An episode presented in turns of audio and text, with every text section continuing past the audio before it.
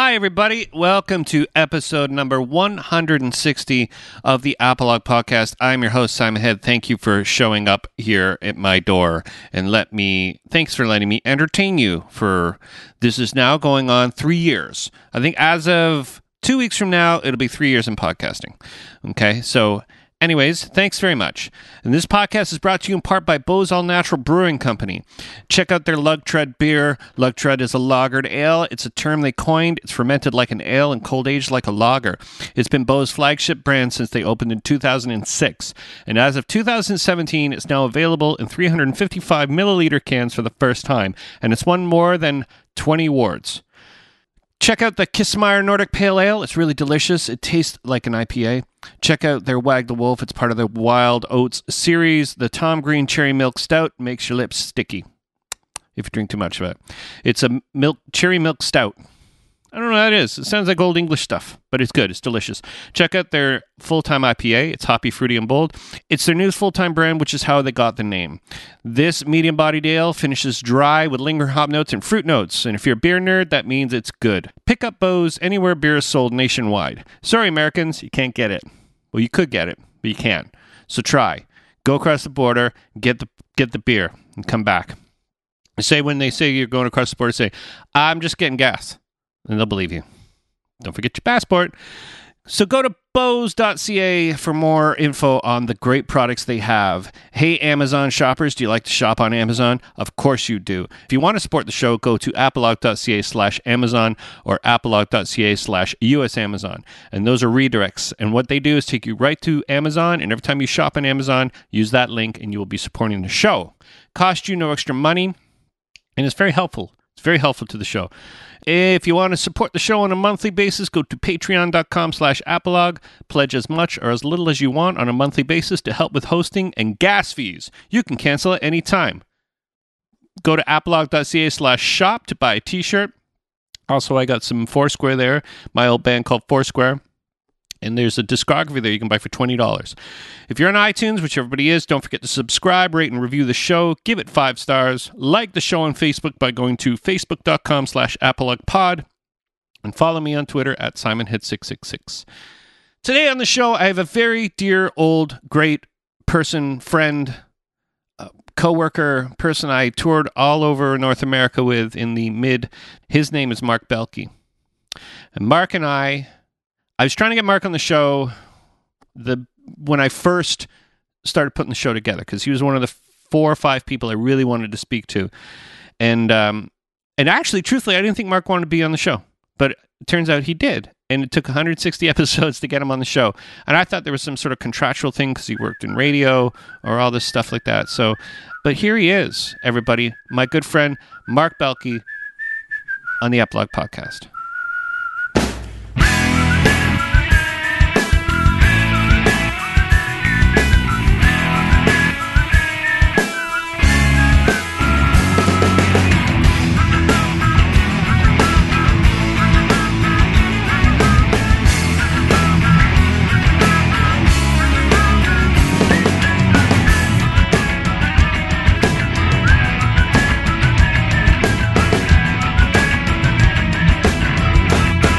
Bought a place actually. I live a block away from a golf course. Seriously, I can walk down to Cedar Hill Golf Course at twilight and play three holes, like or whatever. Get, in how many I can get in. So, and I thought I lived close before. I was like five minutes away, but now I'm like seriously walk down with my clubs. So that's awesome. Yeah. Uh, we've been in Victoria for four years now, basically as long as my son has been around. Mm-hmm. Gus was born four years ago, and uh, just love Victoria. We want to move back to the West Coast because we wanted to be closer to family, and most of our family's in Vancouver, but we love Victoria. Yeah. So, and we think it's more livable culturally. It's really you know on par with Vancouver and a lot of other cities, and it's just easier to get around. It's just weather's a little bit nicer, and we love it here. Love it. Yeah, I, I, I don't I don't know what I was in Vancouver last year around August, and I don't really. It's a little different than it was I think 20 years ago when I kind of lived there for one summer or one a couple of months at a time. It feels a little I don't know, doesn't feel the same. Uh, yeah, it's a little. I find it a little claustrophobic because I li- I moved away for a while too. When I got into radio about um, would be like a eight, 12, 10 years ago, Mhm. eleven years ago, and I moved up to Smithers and moved out to Thunder Bay. So I was away from Vancouver for quite a while, and when I got back, it was seemed very the same thing you're talking about. To me, it seemed a little claustrophobic and a little. I don't know. It's just like way more people there, right? Yeah. and it's just more dense, harder to get around. All the places, all the places used to take for shortcuts to get Yeah. through, not shortcuts anymore, and things like that. yeah. Yeah. And uh, it's still an incredible city, but I don't know. I prefer Victoria. Yeah, I'd really love to live in Vancouver, like when mm. our kids are older and can live on their own or how, enjoy their lives for them. I think Vic- Vancouver and the West Coast in general is kind of a place that I think it has this thing to it that I, I really I can I love. You know, I was out there at Whistler when I was like in my twenties for like whatever a couple of months, and I'm like, this is the best. You know, so maybe I'm just trying to hang on to you know past days or something because it feels different. Well, it's ge- I mean geographically it's spectacular, Yeah. right? You're on the ocean and there's mountains and ocean. And if you're Canadian, you you like want to live in Canada. It's like the got the mildest weather. Yeah. And so geographically spectacular. When you mo- live in Vancouver or anywhere on the west coast for a long time and you move somewhere else, it's sort of a letdown. You get it's sort of like, oh, yeah, that's nice, but and you miss it because it sort of becomes part of you and you want to be there, Yeah. I think. Yeah, I went. I went up to Whistler to go.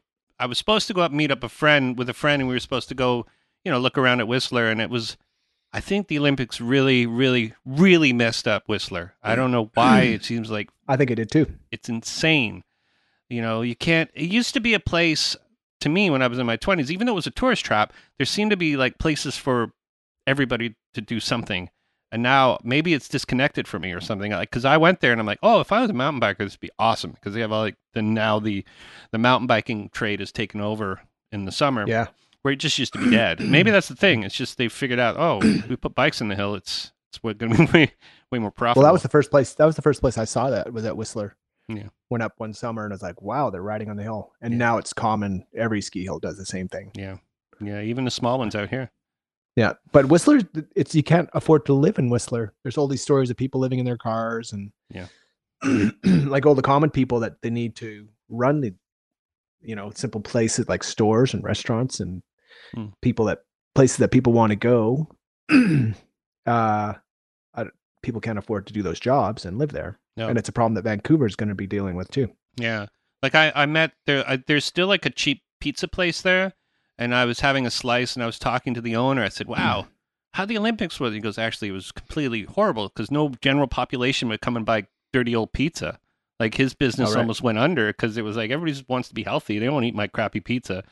And uh, it almost killed him, but it was, you know, so it was one of these interesting. Oh, okay, and the obviously general population couldn't really walk around the Whistler Village like we do now, but it was a bit of a letdown. But I, I did enjoy. I took over to the creek side and I found a place to park and just walked up the hill for a kilometer, and it was like, okay, this this is why I rented a car. You know, this is why I took this trip, this little forage Yeah. out. You know, Yeah. but uh, yeah, you know, we have I, a friend. go ahead. We have a friend who lived there for a long time and loved it, but c- couldn't live there anymore, yeah, and actually bought a place in Collingwood. oh wow. Well, Squamish is the place now. I think where people want to live. It's blown up. Yeah, yeah. It used to be this weird little town that the beaver bus would stop at, and now it's it's it's huge. It's one of the, it's like one of the fastest growing communities in Canada. Really? Yeah. So let's talk music. I uh Mm-hmm. I obviously everybody knows you from SNFU, they know you from Wheat Chiefs, and they know you that you've you've been playing music your whole life. And, you know, there's the other part, you know, that people don't know about you. But let's when you're talking about SNFU, I've talked to Chai, I've talked to Brent twice, and I've talked to Rob, and I haven't talked to Dave Rees yet, but I've almost talked to everybody who was in that era, that sort of epitaph era of of the band. But I mean, meeting Chai for the first time in Edmonton must have been a kind of pretty fun endeavor. Oh, you cut out. Your mic cut out. I'm There you- back. Here you are. Uh, you want about meeting Shy for the first time? Yeah, Oh, it was such a long time ago. We were teenagers, yeah.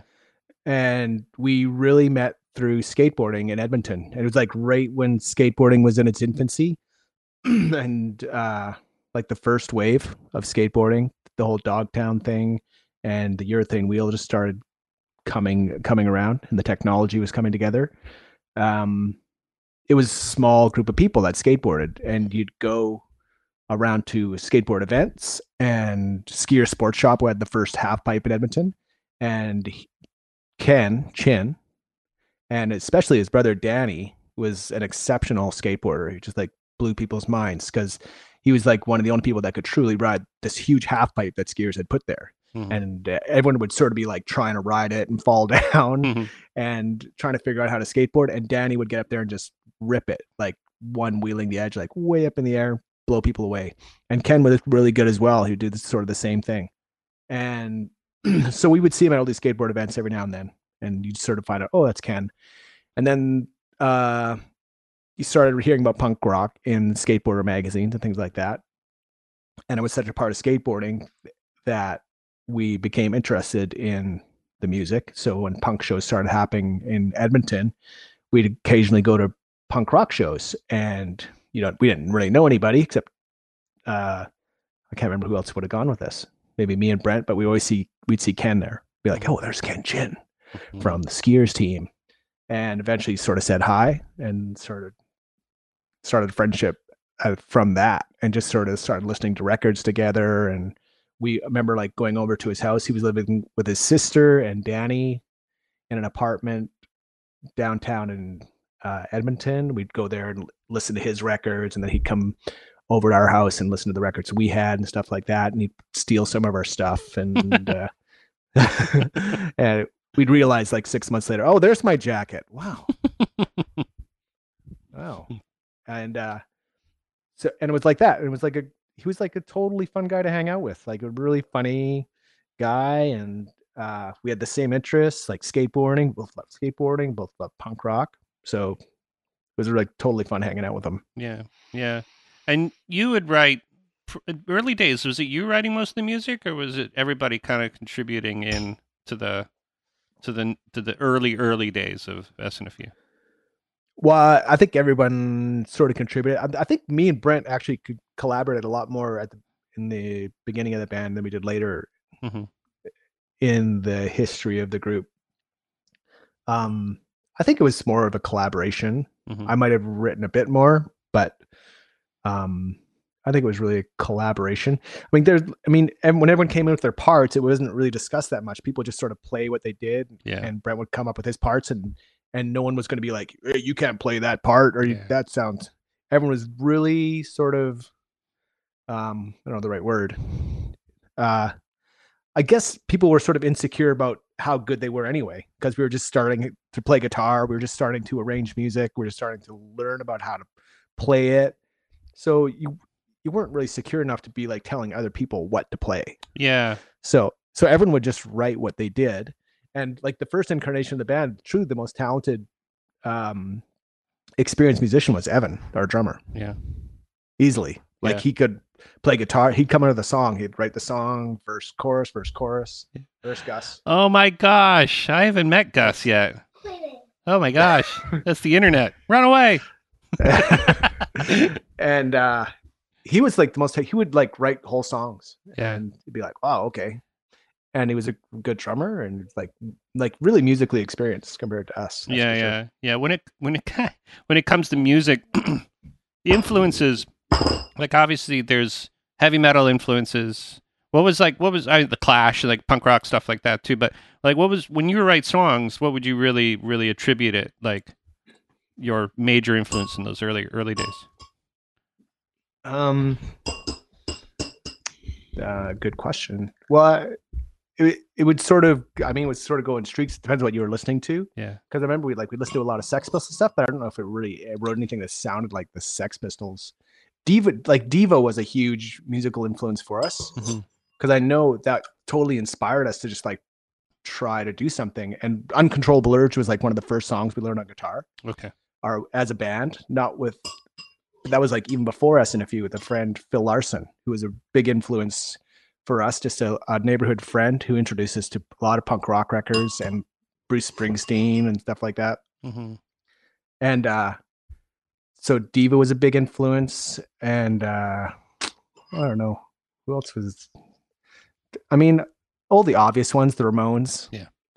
obviously uh talking like one of the first songs we played as a band was a talking head song Mhm. i remember another band we had where i played drums we played a roxy music song which i had no idea what it sounded like and then like but played it we even performed it for people uh the strand i think it was Yeah. and then hearing it like 15 years later going oh this is that song that i was playing I Yeah. had no idea what it sounded like I like Uh, the thing about the Devo is Devo is is is the most outrageous, yeah, band and music, and, and there was like they didn't really sort of adhere to any form and style, but at the same time they had, you know, they had it where it counted when it came to writing songs. But the openness, I think, what you're saying with the openness really adds to the fact like that you're willing to sort of experiment, not just with traditional punk rock or sort of fall into that punk rock. Well, this is what we're supposed to sound like. It was like, Yeah. yeah, that's. I think that's early. That's a good thing to sort of understand about your band is that it wasn't Yeah. just punk rock. It was uh, all sorts of other stuff. Like I even even like ten years or fifteen years later, when I jump in the van with you guys, we start listening to like you know Loud Love It on on on the uh, on the on the CD player. It's like wow, okay, all right, I like this because it's not just about punk rock. It's about music. Yeah. Well, you, you know, who- you know who I think is the biggest band for us or for me in that regard is the Clash yeah, because they were always like, you'd love the you'd love the Clash and everything they played and their attitude. There's like brilliant band, right? You'd see them, they'd have like uh some kind of reggae T-shirt on or something, yeah, or they'd be listening to reggae and you'd always be like, oh, well, the Clash like reggae, so I got to listen to reggae. So you'd start Yeah. listening, you'd be exploring music, Yeah. and they were so big for that. They were like the first band that really, uh, that did like a like was doing rapping on music, like when Sandinista came out, like, Yeah. and I don't think they got much that much credit for it, but that was really they were like trying to rap on. They were doing like a rap rock thing before anybody was doing it. Yeah, but just that just how they were had all these influences that they exposed to people when you love the clash was like yeah i got to be like the clash and i got i want to explore all this music. Yeah, so it became like that.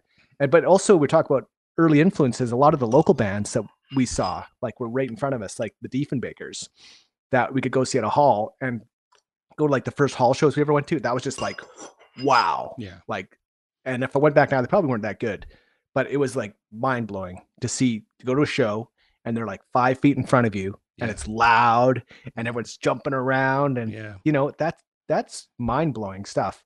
And the local bands and the bands from vancouver that would come tour through vancouver it was like oh sub, subhumans are coming Yeah. and doa was coming. And you'd go to these halls where eh, your friends were there and there's people your own ages and there'd be older people that were just like so you'd be like you know looking at them was so intriguing and curious yeah. it was like a big thing you know so it, like a lot of local like the vancouver bands and stuff and just local bands were really big influences for us Yeah. Yeah. And it's funny, it's pre MTV or pre much music, obviously. I it's tough. It's like this perfect storm of where I got something that I can't do. There's nothing to do. I'm in a small town in Edmonton or a small part of Edmonton. I'm going to go to the to see a show, be completely like blown away because there's no real gauge on, you know what I mean, like the the exposure to talent. So you're like everything is awesome. So when everything is amazing, then everything becomes influential, you know. And and then you know, I think much music and all that kind of came around and was sort of telling people rather than like influencing in a mass crowd. It started saying, okay, everybody. Here's the new John Cougar Mellencamp record. You know, like this. You know, and yeah that's that was my I- generation.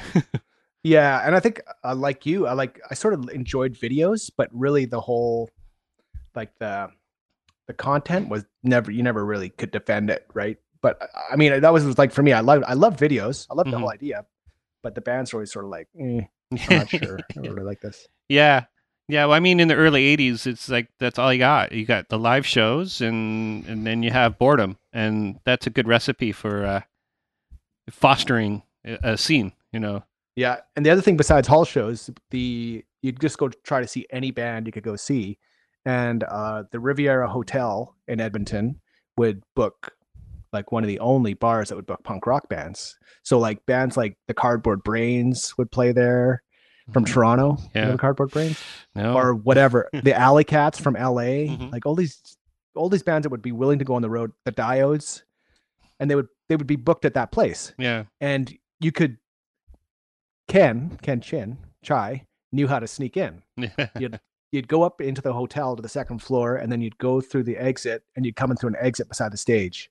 So basically you'd wait till the band was playing and there was people on the dance floor and you'd go in and just go right to the dance floor.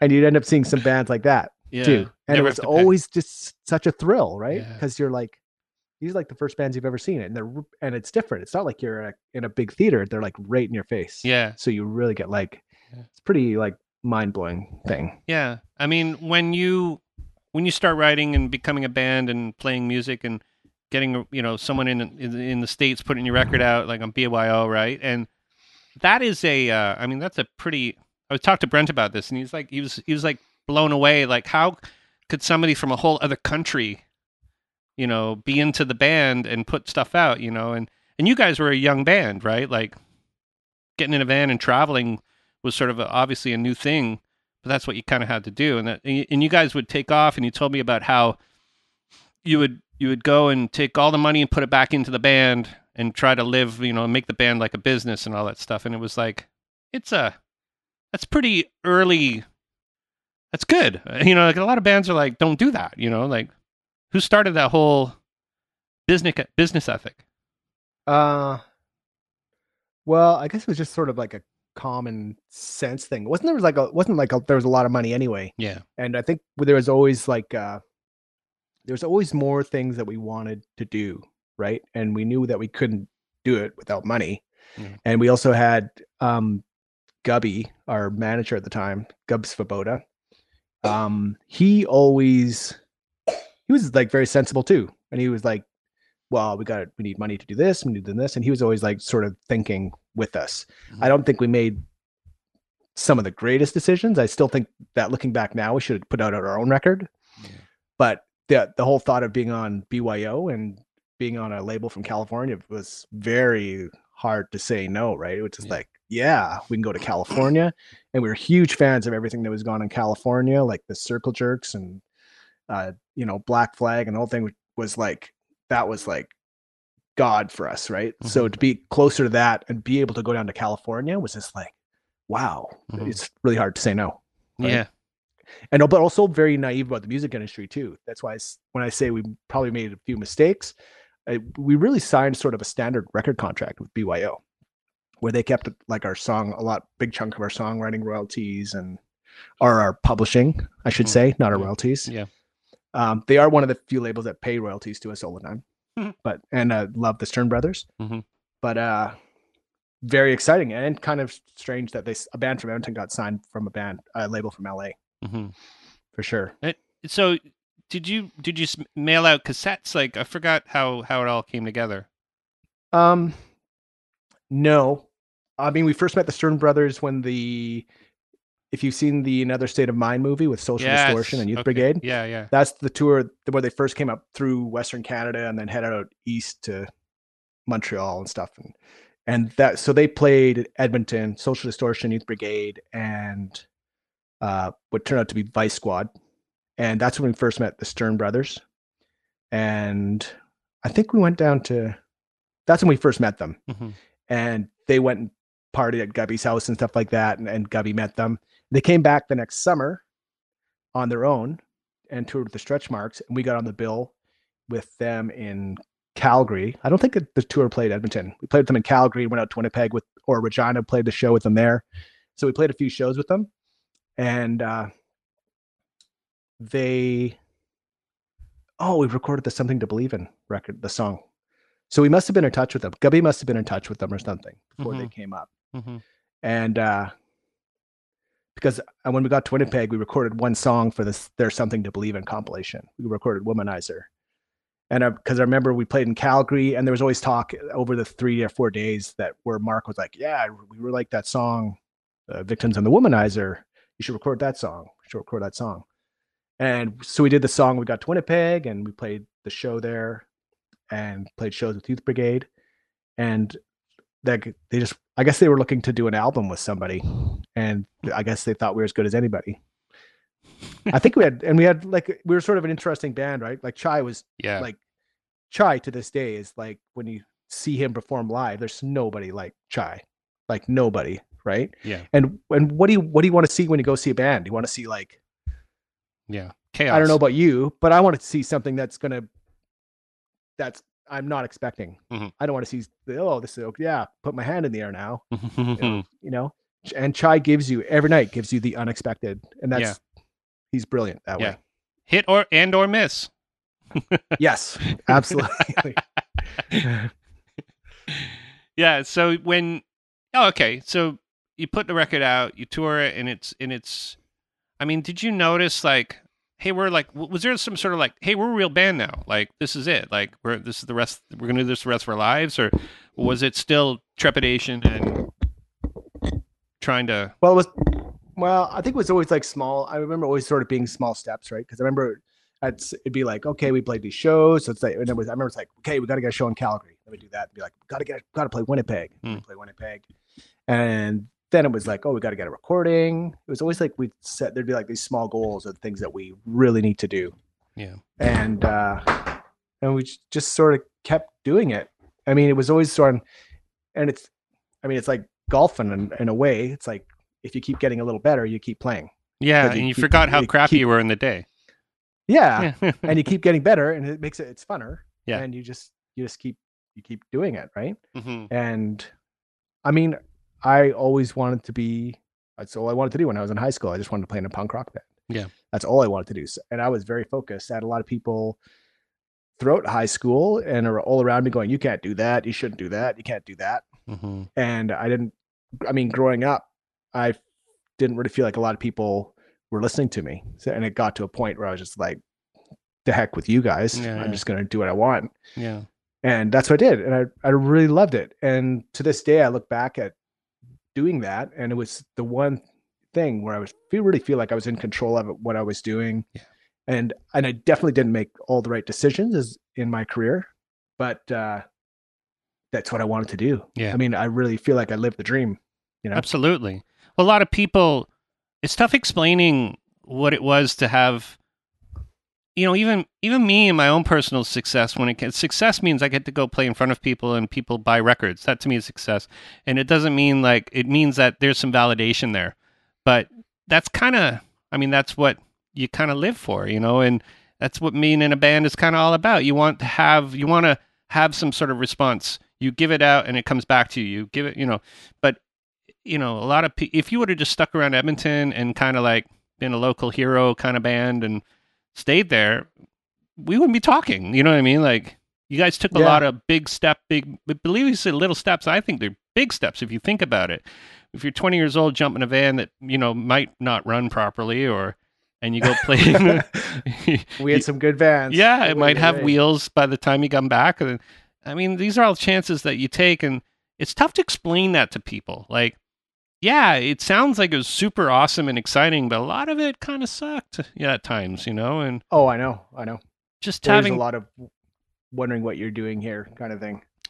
Yeah, and then then you- you compound that with being 21 years old or whatever, and not really being fully developed as an adult. You know, having to deal with rejection is as hard, I think, as trying to deal with success. Is that you know? What I mean? Oh yeah, You know, because you're like, oh, well, because everybody, when you're 21, you have no clear thought into like what, you know, most people don't, anyways. And that's why I have yeah. that's why they have like Justin Bieber's with big managers because that kid would just be a mess. he was a mess for a while, but it's tough to cope and grasp with not just the success but the failure.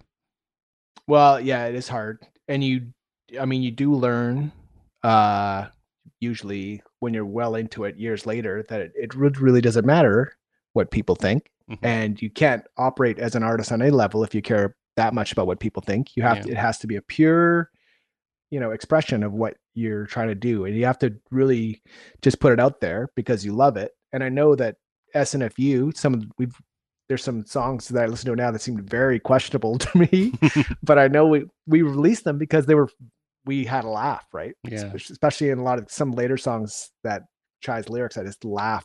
Right, I, it's like this is a, such super ridiculous songs that never should have been released. Yeah. But I know why we did them because we just had we thought it was a fun thing. yeah. Yeah. But you have to just uh you don't learn that lesson for a long time. And so when you're releasing material as a young artist, when you're talking about someone in their 20s or you know 21 or something like that, it's hard sometimes because you do people will review your, music and you want it people to love it and you know what? Sometimes they really don't love it. yeah. And it can Yeah. be kind of crushing. Yeah. It's really hard in your confidence, you know. Yeah. And just, you know, like I kind of went through the whole record industry issue in my, but I, I was fortunate enough to be in my late 20s when it all started, when things started happening for me musically, but, and I could kind of cope with it. But that's probably why I didn't do it for a long term. And a long period of time is that I had a free thought and I'm like, yeah, I don't want to do that. I don't want to, you know what I mean? Like, I'm not going to bow, bend over and make, you know, do everything you want me to do because you think it's right. Like, I have my own thoughts and feelings and on this matter so like having to do things as a band you know i even even just in the epitaph days where we would go and play on top of a hill it was freezing cold with no heat and no real sound check and no you know what i mean no like you know the show we're at blackcomb playing on the frost Yeah. line freezing cold right out of australia by the way where it was summer Yeah. and Yeah. having to like oh this sucks it's i should be having a great time but right now this fucking sucks Yeah. Well, yeah, it it is, but they're the most memorable shows. But I also know that some of I know after you do like a few hundred shows, a few thousand shows, that you you go roll into some venues that are really small Mhm. and seem really strange, and you just know they're going to be a totally fun show. Yeah. I don't know why, because there's I think you let your guard down, you have no expectations, yeah and uh and Chai, you know, credit to Chai, he would always Chai performed like no matter what, like, and they always to me some of those weird awkward shows try to be the funnest shows. yeah The hard the hard things that make it hard, I think, are when you're out for a very long time. And I remember moments when we were touring in Florida in the late '90s where there's really bad skinhead problems, and not even a lot of skinheads, but just like ten guys like wrecking a whole show of like 300 kids and things like that, just being super violent and chasing people down the street, and you're just saying, "What am I doing here?" Mhm. like this is really weird and situations like that are kind of hard and uh sometimes just like being away from home not everybody handles that i know sometimes for me i'd sort of just miss having like some kind of normal being able to like just walk down to the store and yeah get a magazine or Yeah. whatever yeah yeah It's- instead of being in a van all the time it becomes kind of a grind Yeah, sure. yeah. I mean, I I haven't really done long tours playing wise, but I could see how that could really affect your uh, your psyche because everybody needs to be in the van at this time. Like, what? I'm an adult. Why do I? Why are we leaving at three? Well, we got the show to do at six, and we have three hours to get there. Oh, okay. Well, here we go. You know what I mean? It's like it's Oh, it's know. it's it's that's the life. You know, that's what has to happen. You know, um, it, it it helps you when it helps you when you become a father though that's true. Get good let's go let's I'm- go come on let's go come on let's go I'm good at driving. go. my, my family doesn't like long road trips, and I love them. I love them. we went to PEI, and I drove pretty much all the way to Quebec City by myself. Like, this is the best. And they're like, we want to stop. no, you don't. You need to get. I know We're gonna get I drive there. Jen crazy too. I drive Jen crazy because I never want to stop. I'm Yeah. like, we can do it. We'll just keep driving. we were gonna drive down to Florida two years ago, and I'm like, I'm driving all the way. It's 19 hours. I can do that. I've done it before. Like, no, we're gonna stop. like that makes no sense at all. It No. doesn't make any sense. We'll e- we'll end up in Florida where we're supposed to stay at two in the morning, and no one will let you in. Like, oh, oh yeah, that's true. Okay, we'll stop in t- we'll stop in Antioch. Okay. yeah, yeah. it's you know, well, touring definitely does it. You know, I actually there's one time I woke up somewhere in a town on tour with SNFU, and I didn't know what town I was in. And this crazy thing was, is I drove us there. Like I woke up and I'm like, where are we? That's a good one. Yeah, it was Kansas, by the way. though. It was Kansas. Uh, So, so, so the band breaks up. Band gets back together. Um, and you know, it's because, it's because that that the reunion tour, right? Like the reunion tour went over so well, and and it sort of became like a became a it became SNFU became I don't know was it did it, did it become cool again or did it become like somebody just started reinvent, like rediscovering? Like the timing seemed really crazy because all of a sudden you're playing in front of thousands of people. Um. Well, I guess the timing was right. We didn't. We did. There was no sort of notion like, okay, this is, it wasn't very calculated like that at all. Yeah. It was just sort of. It was just sort of disenchantment with what, because we had a level of success with SNFU. We broke up, and I think we're there's sort of a bit of disenchantment with what we were doing now. At that time, Mhm. I remember I was I wasn't even I was playing. I had uh, the we were doing Wheat Chiefs or Yeah. something or Yep. you know what I was doing. Brent's calling, and uh, Put what him are on you speakerphone. Hey, Hey, how's it going? good. Are you coming to town? Yeah, I'm talking to Simon right now. I'm doing Oh, his podcast. well, don't answer the phone for me. he told me to. Yeah. okay. Well, give me a call tomorrow or Okay. later after. I'm at the dojo, so I'll be here hanging out. Okay, I'll call you. So good. Okay. Okay. Later. Bye. Well, there you go. Uh, Cameo. what are we that's- talking about? Brent's been on three times now, by the way. Oh yeah. oh, the reunion tour. Yeah, it yeah. wasn't. It wasn't calculated. We were just sort of like, it. The the idea came up, and we were asked, and it was just like, why not? You know, Mhm. I'm not really doing anything, and it's sort of the musical projects that we were doing at the time were, were just like little things, right? Just Yeah. eh, it didn't. And uh, so it just sort of seemed exciting. It at that time it was a chance to play with Jon Card again. Yeah. we were. I was really. John is an amazing drummer, and it just seemed like sort of a fun thing to do. We had no. I didn't expect it to be as big as it was. It was easily the biggest tour we ever did. Mhm. We came home with a lot of money, like cash, like everybody, and it was totally fun. And Kurt was there. Kurt was playing bass. Yeah. And I after that tour, I kept every time I kept phoning Kurt all the time, like, "Come on, you got to play bass first again. You got to play bass first again. Want to play bass?" yeah. kept saying no, and uh, and I guess the time was sort of right. Like at that, it was sort of like Nirvana was happening just at, or almost at the same time as that actually, Yeah. or just after, Yeah. because we we were supposed to play some. There's possibility of playing shows with Nirvana on that tour, and uh, I so I guess really in the musical world, it was sort of happening. People were, re- you know, open for that kind of punk rock, that type of music, right? Yeah. And we had a good reputation in California because before we broke up, we we were like number one live band on the flip side poll. So I'm sure there was a lot of people that was still in their heads, and it was really well. It was like super fun tour. It was like really fun. Yeah.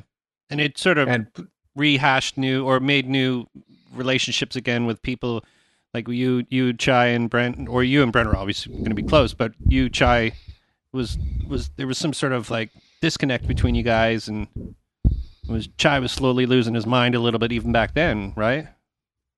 uh, yeah, uh, a little bit. I think.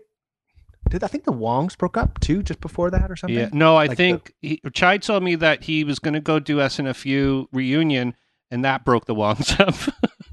Oh, because oh. they're like, "Whoa, you can't. You got to choose bands." If I, it's he was on the show like a year and a half ago, so I have to listen to it. But I think that's what his explanation was.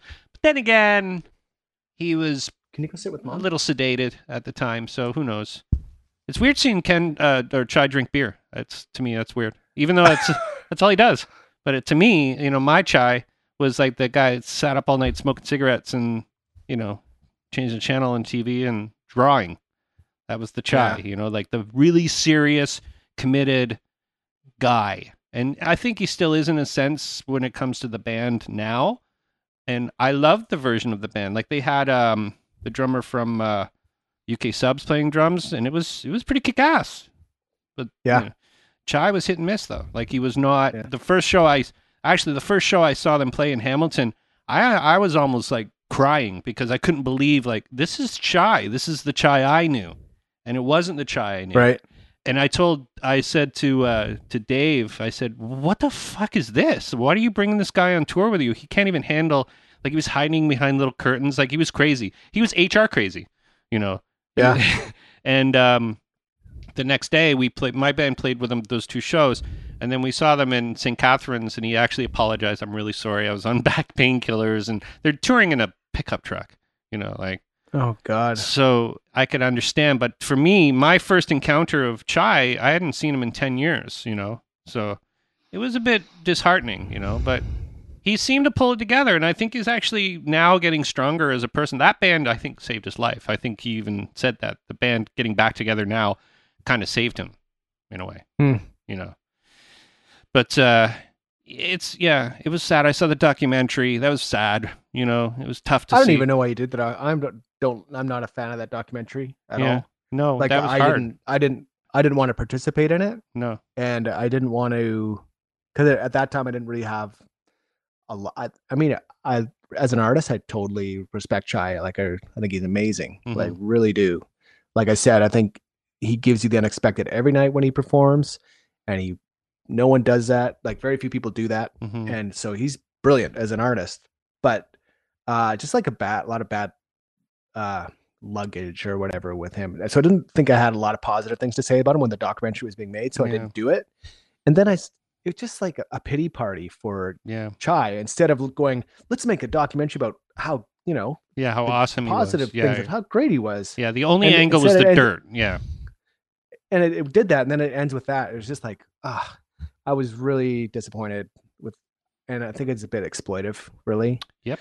like i don't really there's no there's no point to it really No. No. I mean, if it would be uh, um, even a shadow of his former self, like you know what I mean, like because he can't eat right, he looks he looks you know it's sad. He looks unhealthy. And I even asked him on the show, "Do you have a death wish? Like, are you are you done? Like, are you finished here?" you know, and he's like, "No, I I lo-, he's like just can't eat properly." So he's like, and I'm worried. You know, like, I think it's it's one of these things though because it'll go down in history that he is and it, was and still is one of the greatest entertainers in Canadian punk rock, if not North American punk rock, if not, you know, as an entertainer, he's one of the greats.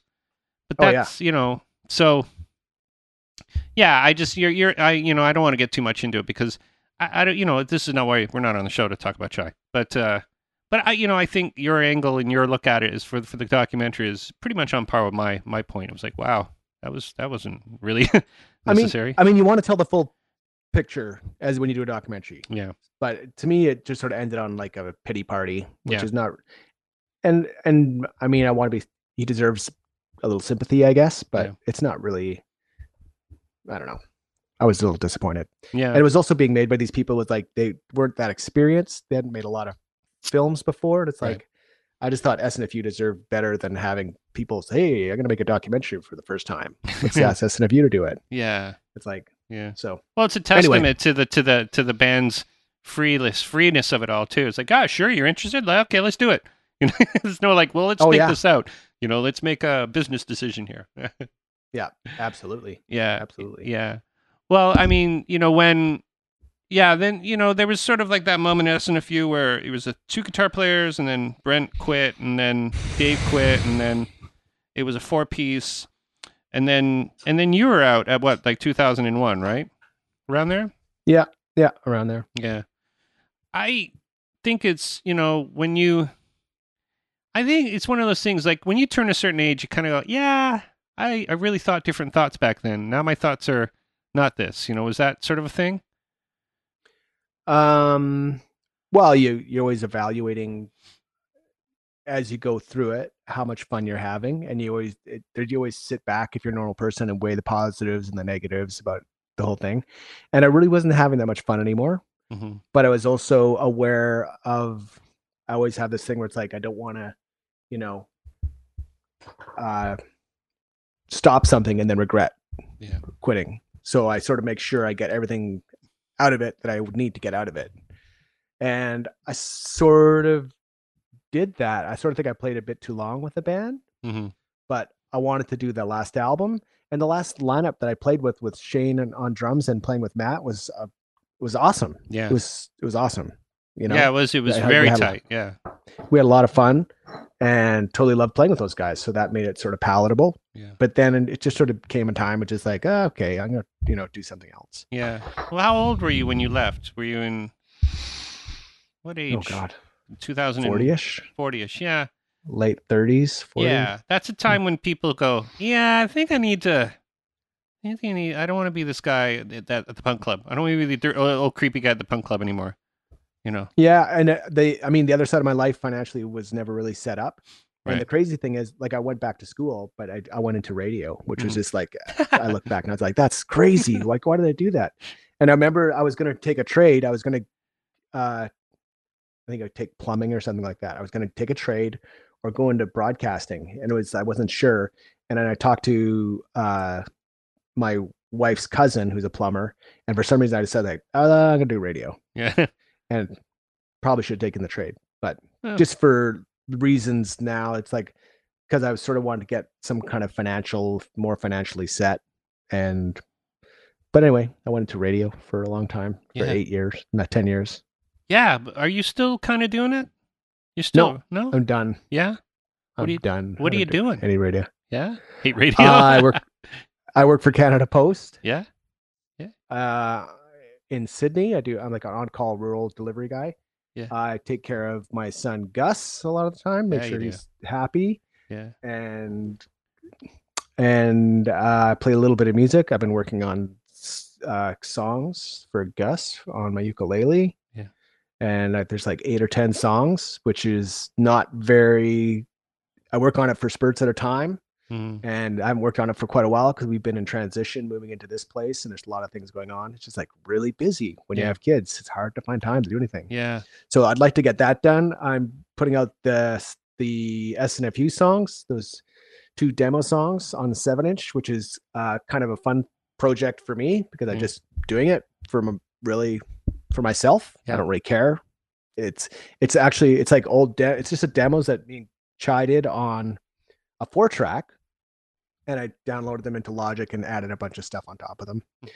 And they're really I think they're they're not typical SNFU songs, but I keep been listening to them for, you know, 10 15 years and I always like them, but and they're, and they're not really complete, but and there is issues with them because on the transfer the transfer wasn't done properly. There's just only one track, so there's like four tracks all on one, so I couldn't remix it Oh. and get the levels.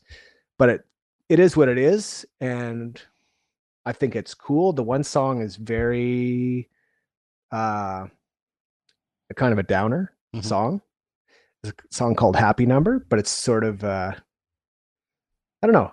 I I think it's really good. I think a lot of people will be like, I think it'll get a good reaction Mhm. or it'll give a reaction of like, oh, I didn't expect that, or you know, and if that, and if it, and then there's another one planned after that. There's a couple more songs that I can release as a seven inch too, yeah. and I'm really just doing it to put it out there because there's people who are still interested in SNFU and they want to hear some of the stuff. I know they do because I've done like the pre-orders like 250 or something, and I got I'm still waiting for the record. There's been delays in the record. I'm supposed to get it in a couple weeks, and I'm just going to do the mail out myself, which is nuts. so I'm going to mail it. so, and just trying to cut out the middleman because when you start talking to distributors and things like that, you don't make any money off a record. It's impossible to make any money. yeah. Yeah. It's in, Even today, still, like people have figured out new ways to rape the the musician just a little bit. It's, yeah, yeah. yeah. Because when I started looking into it, it's like, okay, well, I'll get my my friends at blah blah distributor to, and then it's like they tell you what their cut will be and what you'll get. It's like, oh, Yeah. how do you even make money? Like, Yeah. off. It's insane. Yeah. So I'm just gonna do it myself, and it'll just be like fun. I'm just looking at it like a little arts and crafts project, like that. I don't have. I'm not trying to sell like a million records or make No. a ton of money. I just want to make enough money to put out the next one. Yeah. That's all. but that's And I mean if that that's the whole thing. It's your it's your ho- it's kind of your hobby now. Like music seems to be that kind of stuff is more more of a hobby. It and you have. It's what it has to be. You have to sort of love it, and and I I just sort of want to do it and just sell enough records to the the fans that really like it. I don't want to. I'm not trying to make new fans or anything like that, or promote it, or like. You know, I mean, you have to promote it a little bit, but Yeah. I'm not going to like. You know, there's no marketing team or anything behind it. It's it gets so so tired of that whole Yeah. thing. You know. Yeah. I mean, did you find over the 20, 30 years of playing music that it's like, do you get a, because I, do, sometimes I get the, what's the point? Like, what are we, what's, what are Oh, we, yeah. what are we trying to achieve here? Oh, oh yeah, because I I really haven't done that much music in like fifteen or quite a long time, Yeah. and and I but I always think about it. And Yeah. it's been such a part of my when I was a teenager. It's all I wanted to do, and then I did it for a long time. It's like, and I loved it, Yeah. even when like the when it was really bad. I still loved going on tour and like performing for people and playing our songs and doing it all. But so now, even though, so I think about it all the time, but I can't think of. It's like, well, why do I want to do it? It's like, Yeah. and it's what you said. It's like, what's the point? And Yeah. you can't think of.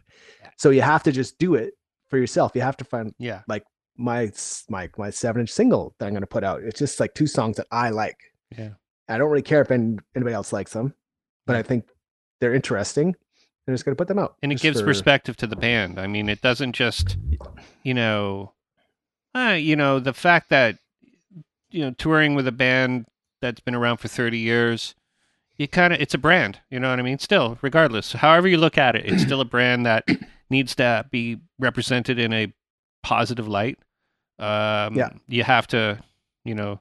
I say I don't know that part of it. I don't know. Like I didn't. I didn't sort of grow up in a band that was sort of a household name in the punk rock communities that influenced so many people. Like I was just li- listening to the new Propagandhi album. There's a, on the song on there in Victory Lap that I was like, this is very SNFU. I don't know if you've heard that album, Mm. but there's it's very SNFU, and you can tell that they're super influenced by you know Canadian punk Oh, I know and that. guys.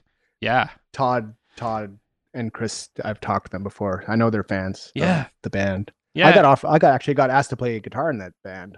Really Sort of. like recently Yeah. or well, when I was in Thunder Bay, Todd tweeted a message to me or something. I think it was on Twitter, and he's like, "Would you ever pl- play guitar for Propagandhi?" and I, I wasn't like, I was like, "Yeah, of course, that'd be really cool." Yeah. And then it, it didn't. Nothing followed up. yeah, yeah, And then when I, uh, two years ago when they played in Victoria, when I saw them for like the first time, yeah, I was like, "Well, I finally get to see." It's like Super Bowl Sunday. Oh, I Yeah. finally get to see Propagandhi. yeah. And uh, so I was talking to Chris. I was like, "Did you ask me to play?" He's like, "Yeah, we were asking you to play." I like, "What?" It's like a weird way to ask you to play. guitar. But I don't know if I really would have done it anyway. Yeah, But it would be like, I was sort of honored to be uh, to be part of that band. Would be amazing. Propagandhi is an amazing band. they just yeah they definitely are yeah it's so interesting um, how they take their music is very serious but at the same time they don't really carry themselves in interviews like serious like we're serious this is our thing they, you know they're just they're a bunch of knuckleheads you know they're canadian knuckleheads they say a all the Yeah. time they eat poutine or they don't eat poutine probably vegan poutine but they're just hosers you know what i mean and that's Yeah. such a neat pro, you know juxtaposition to people who you know, meet, you know, it's if you met your idol for the first time and he was a total knucklehead, you know what I mean? Like you'd expect, you know, I don't know, it's weird, right? Like, It is a big juxtaposition because they do. I mean, the music they create is so powerful because the music is so intense and powerful. And then when you add their message, their message is Yeah. they're not singing about, you know, Eddie Vedder needs a new sweater or whatever.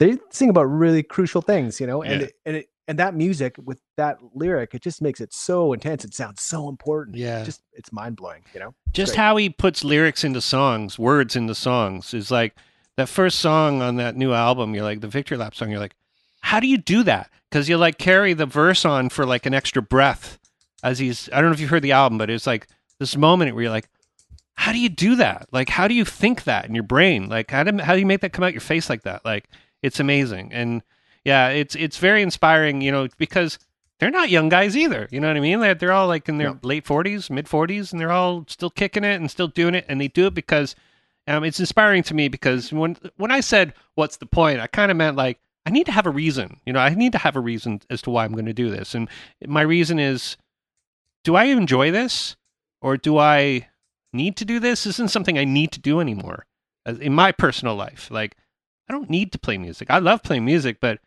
I don't need that anymore in my life. Is is it something like do you feel the same way? Like is priorities different priorities obviously as you get older, but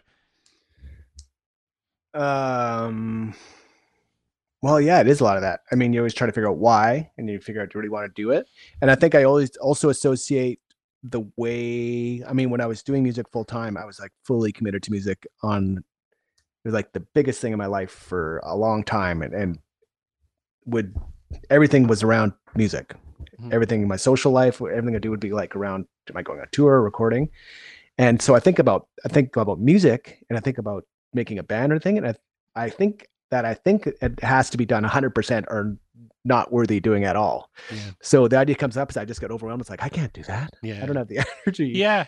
Yeah, and and maybe I, I don't think that I can just do it sort of like eh you know okay I'll do this sort of Yeah. rehearse once every month and I probably should Yeah. because I think still think of myself as a musician but uh I do think there's a bit of that it's like if I ca- if I can't do it 100 percent I don't really want to do it Yeah, you know, I know that about you too. When it comes to anything, soccer. I mean, when you got into soccer, it was like it became very important, and golf is very important to you. Sports, hockey is hockey still like a thing, right? Like, Uh, I still play hockey Yeah, all the time I mean, because you can do that hundred percent when you're doing it, um, and and there's a time and a slot and a priority in your life. It's that night or whenever you do it. Like I have friends that play five times a week because I love it so much. You know, like yeah but the, you know i just yeah to me it's like music is a uh, i love doing it i have all the gear i mean that's the part I'm, I'm i'm very blessed with the fact that i can just sit down and record a song and make it sound like something that should be played on the radio and or played like but you know sounds good but it's to me it's like i've built all the stuff around me for the fact that it's like i don't know i'm still i'm still thinking about why do i want to do this like i've put a band together with some friends of mine and we started recording a year ago. A year. And we have these songs and they still got to be sung on. And I'm keep, you know, hey, you want to do it. And out. everybody's dads or they have other bands or they have lives. It's really tough to, to sort of rally the troops like this and when you get in your age that we're getting, you know. And then there's there's that sheer everybody's got that little bit of jadedness in them, uh, just a little and enough to go, okay, well, why do I want to do this? You know, and if I start saying, hey, we're going to start jamming three times a week, everybody be gone, everybody done, right? It's tough to rally the troops. That's what I was I was going with. Like it's tough to to get everybody in that same mode and to have that same. Well, we just want to make music. Like that's what I want to do. that's why I sort of understand. I why I understand why old bands get back together. It seems Yeah. like so common, and it makes sense because it's like there's less. Everyone knows each other already. It's like less garbage to deal with. It's just like let's just play those songs we used to play. It's a lot easier. Yeah. People love them. We get a lot of people come out. like it. and Yeah. Yeah. Starting a new band. I mean, starting Wheat Chiefs after all those, after SNFU's success, it's tough starting a new band. I've had people quit my band and then come back to me five years later going, it's really hard putting a new band together. You know, it's very, it is really hard. yeah. Uh, the, the one when we with Wheat Chiefs, Wheat Chiefs was kind of hard when we first started because I remember when we first made the band, we sort of assumed because SNFU was pretty successful that it's like, oh, people come out and it'll be like great shows, and it really wasn't quite on the same level at all. Mhm. And uh, but when Ed Dobeck and Rob joined the band, it was totally fun. And when we made we did the first recording, the first Wheat Chiefs album, that was like the my favorite thing we ever recorded. Just the whole process was uh, so fun working with Merrick and uh, Ed. Ed, like a legend. hmm Like anybody who shows up for a three week tour with a plastic bag with a t- toothbrush and a t shirt on and gets into the van and doesn't complain the whole time. Come on. Like, Yeah. That's amazing. and, uh, and super talented songwriter. And it was just fun working with those guys. And there was just less uh, personality to deal with with that lineup. So that was that was super fun. Even though there was not as many people coming out to shows, we were just it was fun. Yeah. Oh, and also there was like some there was some people looking at you from afar, like labels, and going, "Hey, this looks. We could make money off this." Mhm. right? The the the leches come in. They, yeah, we're gonna we're gonna make you a star, kid. Yeah, we had interest from Mercury Records. They actually made us an offer that we turned down, and for some reason we didn't negotiate. We should have started a negotiation, but it never happened. But I'm not. I don't really think about that that much. I don't think it is a missed opportunity, Mm. really. Um, we and we remember we did like a, a showcase for a bunch of reps at a really small bar in LA. It was really bad, like hardly any PA. It was just like waiting around all day and didn't. we played really bad. It was like was like a mic and and I think it was sort of a test. I think it was done on purpose like that Yeah. to see what we had to find out and we weren't really deemed I I know I wasn't really deemed as like a star lead front man kind of thing. So it was like the consensus whatever. yeah, it's interesting because you got well, I mean, years later you have people that are hideous that are making you know, it's just this weird thing like the industry does this weird little fickle move where they go, "Oh, you're too old and you're too fat and you got to learn how to sing." That's what they told me. I was like, "Uh, sorry." you know what I mean? And then I went to a different country and people not people but the people I worked with, they loved me, you know, because I was a person that spoke, Yeah. you know, you know, spoke in sentences and had a thought, you know. It's weird. North American business industry is still, I don't know if you how close you are to it, but it's still weird. It's still It's gross. It's still ugly It's- and gross and, you know, Yeah. and it's tough to try to talk to the young kids in life and go, yeah, you know, being a rock star, it's kind of cool. Try that. Oh, it's gross. The whole industry's gross. Yeah. I think you so like all the people that are just like I mean there's there's some really great record labels out there and people yeah. that just want to put out music and serve the artist fairly. And and labels deserve some money, you know, but Yep. there's some things that they don't that they really take from artists that they don't really deserve at all. Yeah. And there's a lot of exploitation uh is the reality of it. And they just want to, you know, exploit you and Yeah. make tons of money off you. And it's kind of gross. It's like a lot of middlemen yeah. and and now I just like if I can have no middlemen, I'm happy way happier. Yeah, that's independent life is still always going to be independent life, and it will always have a place in the industry because it's the antithesis of what the industry is. I mean, if you look at Spotify as an example, record industries own most of Spotify, and they sold out and pimped out all their bands for pennies on the dollar, so they could have music for Spotify because they'd invested in it. And now they're key players in it, and that's how the record industry is now surviving. You know, they Yeah. couldn't sell CDs, you know, so they just glommed onto this new thing that was new 15 years ago, but figured out, oh, this is how we're going to make money at it. It's it's pretty gross, you know. Yeah.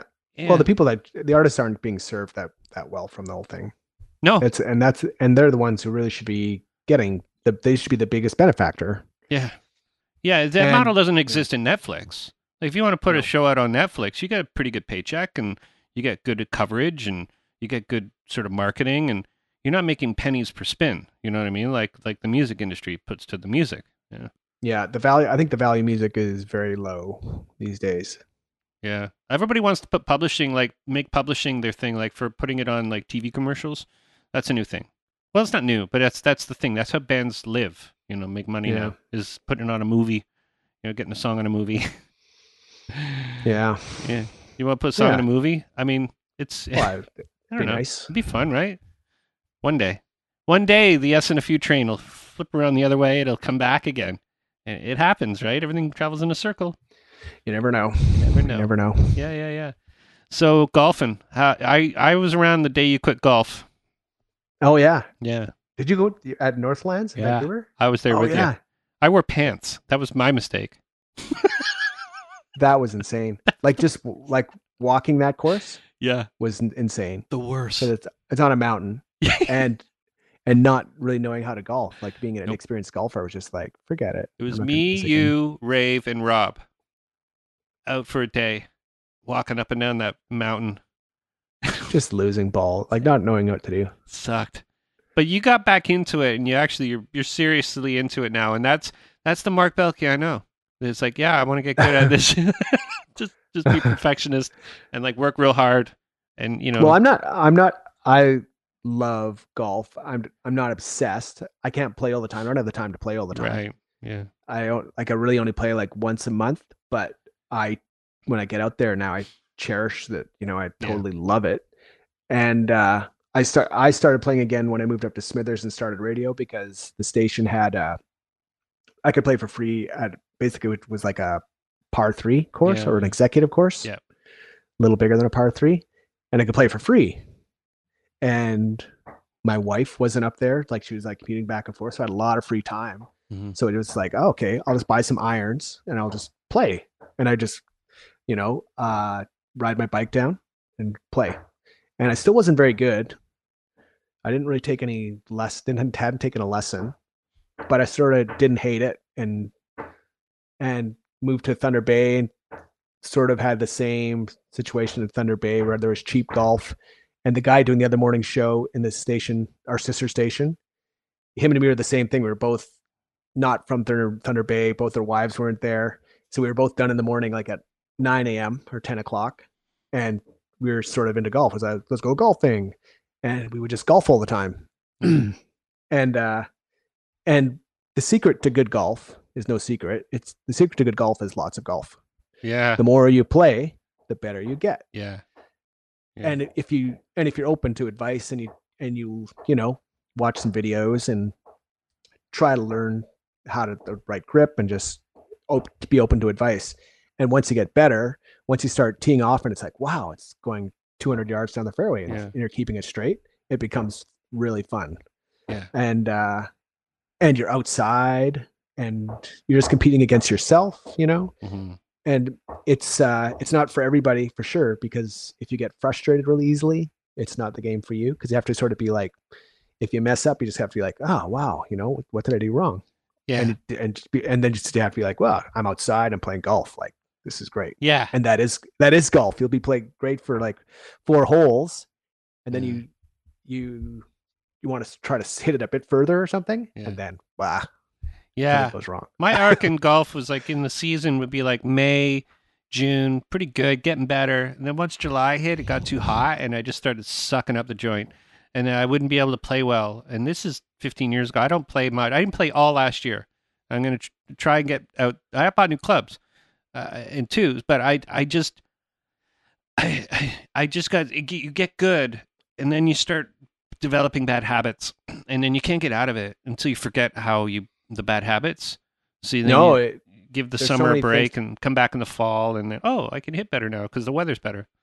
Yeah, you start re- you have to rethink everything right from your grip. It's like okay, and you do think about it. You'll be like walking there, going, "Okay, am I am I holding?" And then you think about your feet. Yeah, It's that's what's so to me it's so interesting because you can go through that sort of checklist. yeah, It's like, oh yeah, what am I doing wrong? And you usually can sort of figure it out. And then if you just sort of you know take it a little easy, and I don't know, you can sort of repair it a bit. And July, July and August, those are the worst months to play golf. yeah. I, uh, I like spring, spring and fall. Yep. And when there's nobody there, the prices go down. Yeah. And you know, you get a bit of adventure. Sometimes it'll snow or whatever.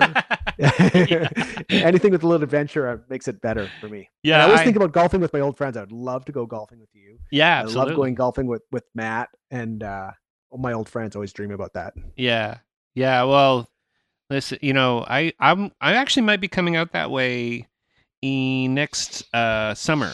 So with my Well, daughter, because my daughter Yeah. wants to go to Disneyland.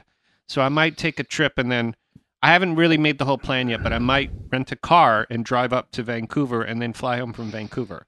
That's a Oh. plan. That's a plan I'm trying to work through because we're going to go to Disneyland for like three days because that's enough, like for me. And then uh, I might visit some friends in LA and then drive up, up the coast. Like take the long route, not not take that. What is it? The five? Is it the five down? Yeah. yeah. Take the Five, five. 101 or the whatever that one that goes close to the ocean. Oh. So that's the plan. But um, because my son goes to this other thing that he wants to do, a scooter camp kind of thing, where it's him, and then uh, in spring, my she'll just be like, "Oh, I'm by myself. This is awesome." You know, so we'll have that. We'll have our, and then we'll do our family vacation later on. But uh, so I might be out that way and play some golf. Yeah, because uh. I- you know, same thing. Like, I love golf, but I just like it's one of so many other things in life to do right now.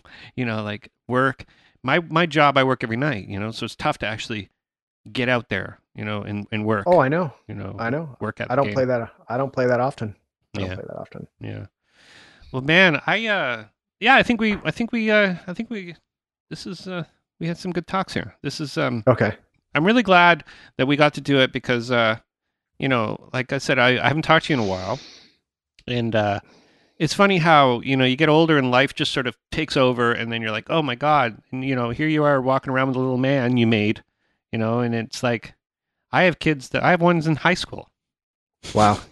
Yeah, I know, it's insane, you know. So life is life, and you always think about you. What do you think about you in high school? yeah, yeah. That's always the comparable thing. It's like, and then think about all the things that were in your head and what you were learning. It's like, oh my god. Somebody sent me a picture today of us when we were on a ski trip in Killington, and I think I was 17, and there was a fridge full of beer, and it's like, that was me. That's that's Everett in like two and a half years. He's going to be that kid. I hope not. I hope he's more sensible. He's talking to me today. I'm like, what do you want to do with your life? What do you want to do when you grow up? Because I don't know what I want to do. I said, well, that's probably good, but you know, do you know have a what do you want to do? I said, you want to be a doctor? you want to be a lawyer? you know, that'd be a smart, smart thing to do. He's trades are good. yeah, trades, trades are are awesome. awesome. There's like, absolutely, because this is, I mean, this is funny. I want to talk to you about this because my son plays guitar. He's pretty good at it, but I don't really. It's somewhat. I feel I'm torn because I I don't really push it. Like that's amazing thing. Like I say, you do a great job. You play well. You have good technique, but I don't ever say you're gonna live like your old your old man. You're gonna join a band and get in a van and you know. Do you wish that? You know, like what do you wish for your children? Like, I know, I know what I wish for my child. I just want them to have a better life. You know, that's why you become parents to begin with, right? Mhm. You know, but do you do you think to have a gentle balance of music is that is that is that acceptable for you as a dad? Um, well, I still listen to music all the time. Yeah. Drives everybody crazy around here. Mhm. And uh, I play guitar. I've been I played been playing these ukulele songs for him, Mm, and he takes piano lessons. So there's musicality there Yeah. for sure. I don't know how much I don't I don't really feel like I'm gonna push anything. I think it's just to try to expose him to as many things as possible, Yeah. see what he likes. If I'm really concerned, I want him to be happy in school because I had such a horrible time in high school that if as long as he gets to that point and he loves going to school, that'd be that would be awesome. Yeah, That's fine. Yeah, because you just want your kids to be happy and you want them to be healthy, and uh, that's the most important part of being a parent. You know, like you, s- it's funny how you start being a musician too. I've had conversations with people that this being a musician sometimes can be a pretty selfish endeavor. You know what I mean? Like you kind of ignore the people around you and you get this tunnel vision into being what a musician is. And Yep. that's a, a completely opposite to being a parent, Mhm. right? So it's it's you have to sort of reject that part of I do. I reject that part of me, you know, because it's not fair. Right. Right. Right. Yeah. So, well, I, know, just um, yeah. I let's uh, so you, so you're writing songs and you're playing music, and it's sort of a thing. You're doing it and you're enjoying it. That's I mean to go 30 years and come out of it that way. I think that's a pretty good, pretty end result, right? Well, I keep saying that. Yeah, it's fine. I mean, I always, th- I still think of myself as a musician, even though I'm not doing that much. I mean, Yeah. I want to get the kids record out. The kids record is sort of fun to do because there's such low expectations, and then you and you just want to keep the songs really simple, right? Yeah. So it's it's really fun. Yeah. And the songs I've played for people, everyone says, "Oh, they're really good songs." Yeah. So well, let me like know. sh- Maybe I can be helpful with it somehow. yeah, it'd be cool. Maybe playing a couple songs. Absolutely. Pretty good drummer. I've been told. Jason Tate played on a couple songs. What? That guy? Yeah, Hack. Yeah. Whatever. But uh, but now he's too busy. Now he's Oh, too really? He can't play it anymore. I So haven't there's a couple more. Oh yeah, yeah. I haven't talked to Jason in five years. It's probably five years. Yeah, yeah. Busy. He's busy too. Everybody's busy. We should have a reunion, a punk rock reunion where we all meet in the middle of Canada. Unfortunately, it's Winnipeg, but we'll meet there, and we'll we'll it'll make it like an old boys fun club where we go No, do make it stuff. like make it like Lake of the Woods or something. Yeah, nice yeah, there. yeah, yeah, yeah, yeah. Somewhere where we all sort of get together, have campfires, bring families, get all like I'm- do do the forage. I'd be into that. I'm totally into it. Absolutely. Well, thanks thanks for talking, Marc. Yeah, we'll talk again. And that was Marc Belke. Ah, finally, 160 episodes and he's on the show. Wow. Really appreciate Marc coming on the show. He is, you know, he is punk rock history. He's punk rock, he's a punk rock legend. And uh, not a lot of people can say that Metallica was influenced by them. Not a lot of people can. And that's what Marc can say. And he didn't say it. That's what I love about him. He's so humble and he didn't, you know, didn't really get into the horn tooting stuff. So yeah, great conversation. He's a real person, and uh, he has real thoughts and feelings like everybody else in the world. And that was a great episode. Thank you again for doing the show. Thanks everybody for listening to the show. Don't forget, don't forget to go to uh, Beaus.ca to check out what they have on their beer line. Um, you can go to beer store and buy that if you're in Ontario. If you're anywhere, you can. I'm pretty sure you can buy it all across Canada, and I'm pretty sure you can have it delivered to your house if you're in a certain part of um, Ontario. Don't forget to go to apolog.ca slash Amazon or apolog.ca slash US Amazon. Shop and support the show. Patreon. Come on, let's get on this, folks. Patreon. Patreon.com slash apolog. Let's get some patrons happening here. up in this thing. So, what do I have next week? I'm not going to tell you because it's a secret. I haven't done the interview yet. So, uh, my new job's really busy, and uh, I'm really having a you know good time working. But I, I just got this new kind of part of my job. I'm still working at the same place, but I've just been busy getting things on track. Doing less sound and more organizing. Let's just put it like that, and that's going to be happening for the next couple of months. So it's great. Once it all gets leveled out, it'll be fun. I'll be able to get some more ep- episodes in the can, so to speak, and uh, have them recorded and have people, you know, on the show. So yeah, there you go, everybody. Thanks again for listening to the show. We'll see you next week. Have a good one. Bye bye.